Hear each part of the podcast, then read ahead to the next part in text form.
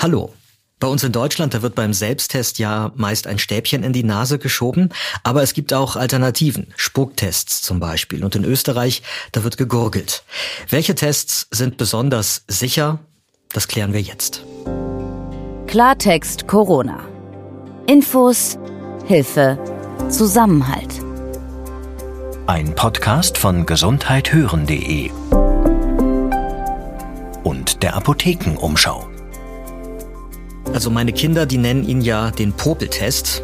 Und beim Vermischen mit der Flüssigkeit in dem Teströhrchen, da kochen sie dann Popelsuppe.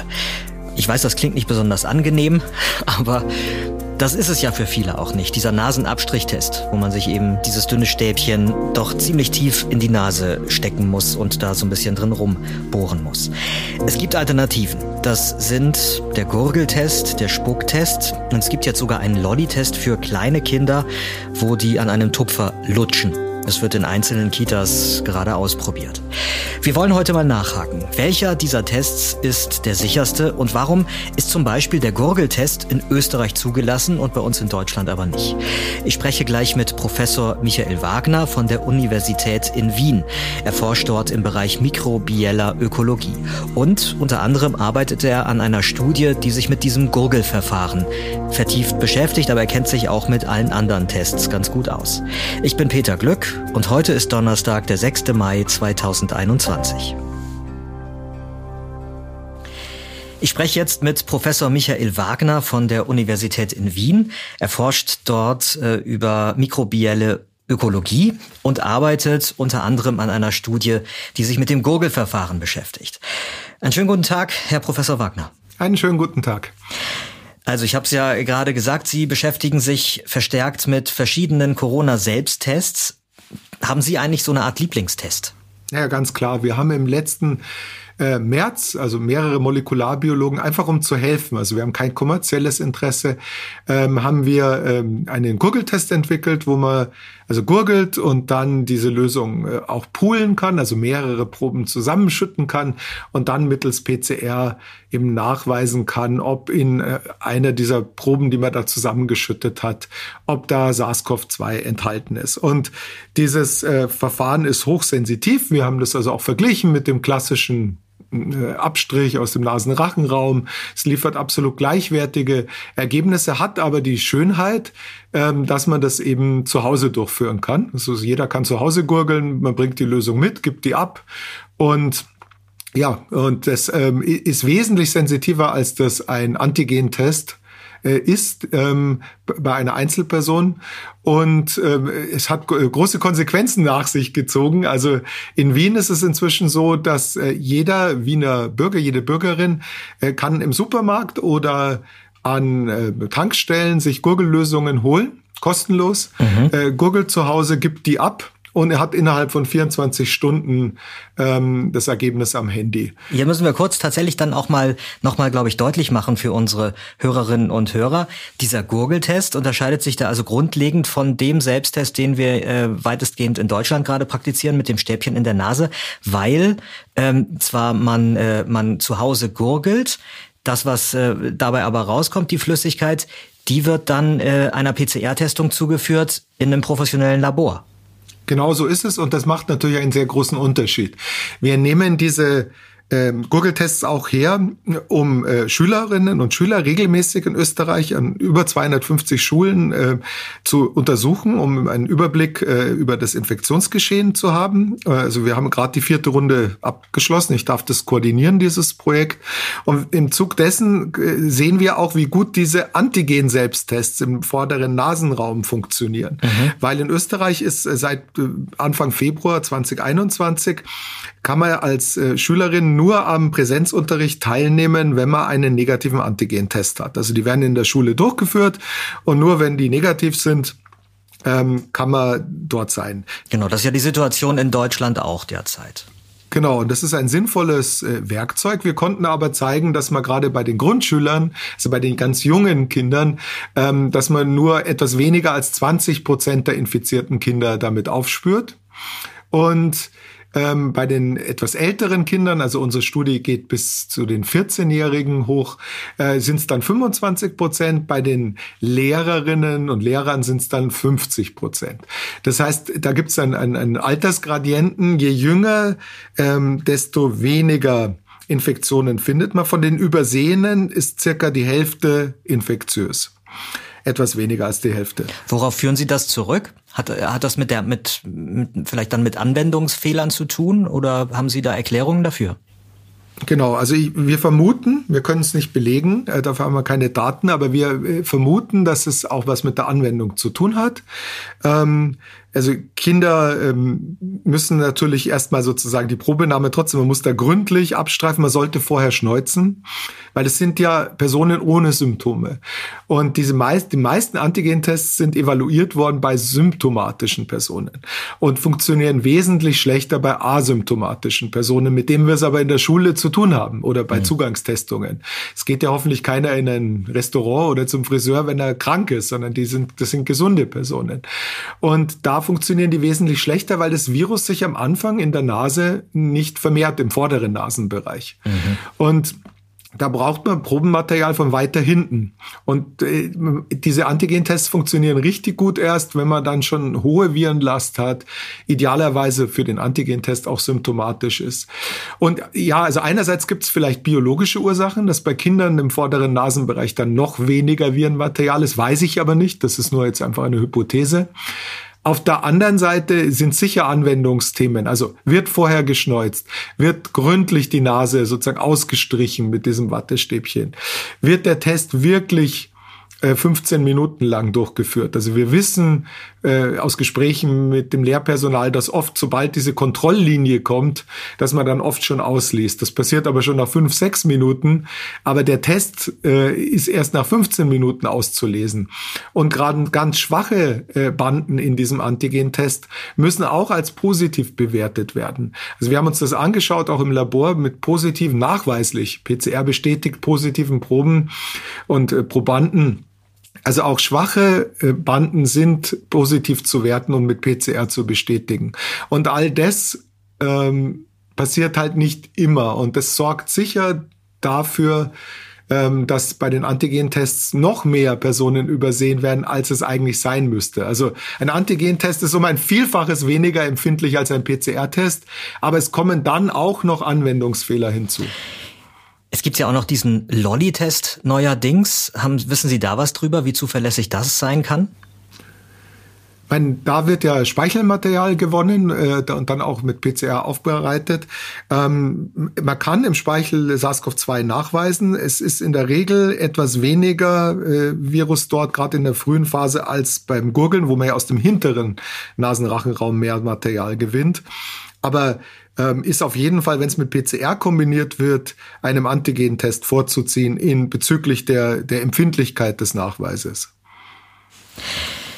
Jetzt klingt das ja einfach alles sehr, sehr gut, wie Sie das beschreiben. Äh, der Google-Test, der eben auch die Sicherheit ähm, halt eines PCR-Tests bietet und äh, zugleich muss man sich eben nicht unangenehm äh, in der Nase rumbohren mit diesem Stäbchen. Das finden ja viele Menschen sehr unangenehm. Jetzt sind diese Gurgeltests in Deutschland weiterhin nicht verbreitet. Äh, haben Sie da eine Erklärung für? Also es gibt Pilotstudien, in, in, in, auch in Bayern, in Regensburg zum Beispiel, äh, wird das, auch in Freiburg wird das eingesetzt, in Köln wird gegurgelt, aber es ist in Deutschland nie über dieses Pilotstadium hinaus äh, gekommen, was ich nicht verstehe, weil wir konnten schon sehr frühzeitig zeigen, dass die gleichwertig sind mit einem durch Abstrich gewonnenen Probenmaterial und es gibt da auch Publikationen inzwischen dazu, die diese Gleichwertigkeit belegen. Und es gibt eigentlich keinen vernünftigen Grund, das nicht äh, anzuwenden. Und das ist etwas, was man jetzt an diesem an dieser alles gurgelt Initiative in Wien sieht, was wirklich ähm, auch auf Großstädte zum Beispiel ausgerollt werden kann und wo die Leute einfach in der Früh vorm Zähneputzen, das ist nämlich am besten, man gurgelt in der Früh, wo man noch nichts gegessen und getrunken hat und es kann ja eine Routine werden. Man gurgelt einfach in der Früh, schmeißt die Probe beim Supermarkt ein, äh, und das war's. Es ist ein Zeitaufwand von etwas mehr als einer Minute pro, pro Beprobung. Und ich brauche keinerlei äh, medizinisches Personal. Und äh, die Logistik ist eigentlich auch überschaubar. Ich muss halt nur diesen Probentransport von den Supermarktketten zum Labor organisieren. Welche Studien würde es denn brauchen, ähm, um diese Tests auch in Deutschland zulassen zu können? Das wäre eine Frage ans Robert Koch Institut, weil in Österreich sind sie zugelassen, sie sind auch in anderen äh, Ländern zugelassen. Ähm, kann ich jetzt nicht beantworten, warum das in Deutschland noch nicht eingesetzt wird. Ähm, mich verwundert es, weil es wirklich ein, ähm, ein, großer Erfolg in Österreich ist und jetzt eben ähm, wie, auch geplant wird, zum Beispiel alle Schulklassen im neuen Schuljahr ähm, es wird jetzt gerade mit Pilotstudien untersucht, ob das möglich ist, aber es wird angedacht, im neuen Schuljahr alle Schulklassen auch damit äh, verpflichtend zu beproben. Also, dass man umsteigt dann im neuen Schuljahr von den Antigen-Tests hin zu den Google-Tests und PCR.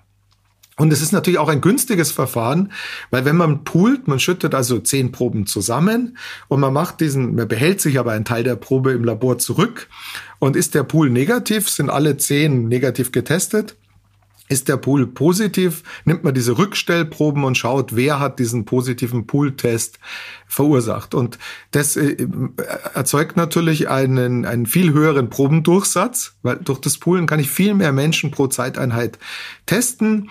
Und ähm, andererseits ist der Test wirklich günstig. Also so ein Pool-Test kostet irgendwas knapp über fünf Euro.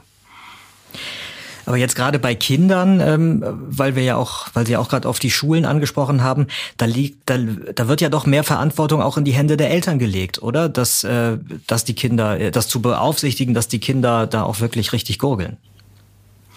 Ja, wir haben uns ja angeschaut, ob Kinder gurgeln können, auch noch in der Pilotstudie letzten Juni also 2020, und waren überrascht zu sehen, dass schon Erstklasskinder hervorragend gurgeln können. Also in aller Regel ist das für die Kinder äh, kein Problem. Manchmal muss man vielleicht als Eltern ein, zwei Mal mit den Kindern kurz vorher üben und sagen, was ist denn Gurgeln? Aber wir haben gesehen, dass Kinder das also wir haben da damals 5000 Gurgelproben in äh, Grundschulen genommen in Wien an elf Wiener Schulen und haben festgestellt, dass das problemfrei implementierbar ist für Schulkinder. Also ich glaube, bei Kindergartenkindern ist es äh, etwas anders. Da wird Gurgeln dann nicht gehen. Da müsste man dann wahrscheinlich auf diese Lolli-Tests oder halt auf Mundspül- oder Speichelproben umsteigen. Geht aber auch, ist ein bisschen weniger empfindlich, aber das war's dann schon. Also das ähm, ist nicht das Problem und die Verantwortung für die Eltern.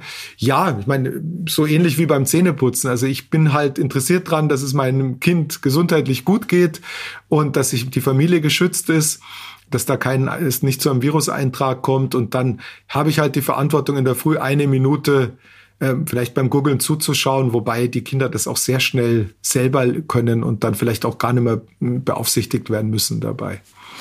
Jetzt haben Sie das Robert-Koch-Institut ja auch gerade angesprochen. Da ähm, ist meine letzte Information, gab es halt die Kritik, dass äh, das Robert-Koch-Institut gesagt hat, eine zuverlässige Probe, die müsse von der hinteren Rachenwand entnommen werden und die Gurgellösung, die käme da nicht so weit hin. Ja, stimmt aber nicht. Also jeder, der googelt, weiß ja, dass man da an der hinteren Rachenwand äh, beprobt.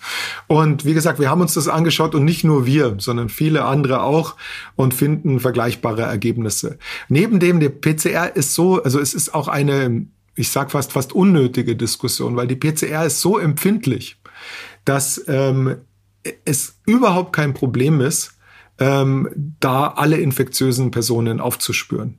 Also die, diese Diskussion, einerseits sind Antigentests zugelassen, die um mehr als den Faktor 1000 unempfindlicher sind. Und dann redet man, wofür man bei der PCR genau die Probenahme machen muss. Also ein Antigentest im vorderen Nasenbereich, wo wirklich kaum Viren sind in der Frühphase der Infektion. Da habe ich den sehr unempfindlichen Test hm. plus eine Probenahmestelle, die kaum, äh, äh wo es kaum Viren gibt. Und das ist äh, erlaubt und gewünscht. Und auf der anderen Seite Gurgeln hinten mit, wo es Daten gibt, die zeigen, dass es gleich gut oder vergleichbar ist wie der Abstrich, mit der sehr sensitiven PCR gekoppelt. Das ist eine Diskussion, die eigentlich schon durch ist und äh, bei uns in Österreich auch überhaupt keine Rolle mehr spielt. Wie ist das mit den Laborkapazitäten? Weil im Gegensatz eben zu dem Antigen-Schnelltest, sagen Sie ja selber, muss eben diese PCR-Testung dann erfolgen, also im Labor. Die äh, Labors sind darauf aber offensichtlich in Österreich gut vorbereitet oder dafür gut genug ausgestattet. Genau, das ist aufgebaut worden für Wien. Da braucht man schon einen gewissen Vorlauf, wenn ich eine ganze Großstadt das kostenlos anbieten will. Also da brauche ich zwei, drei Monate Vorlauf. Da muss ich die Laborkapazitäten hochfahren, aber das ist ja alles kein Hexenwerk.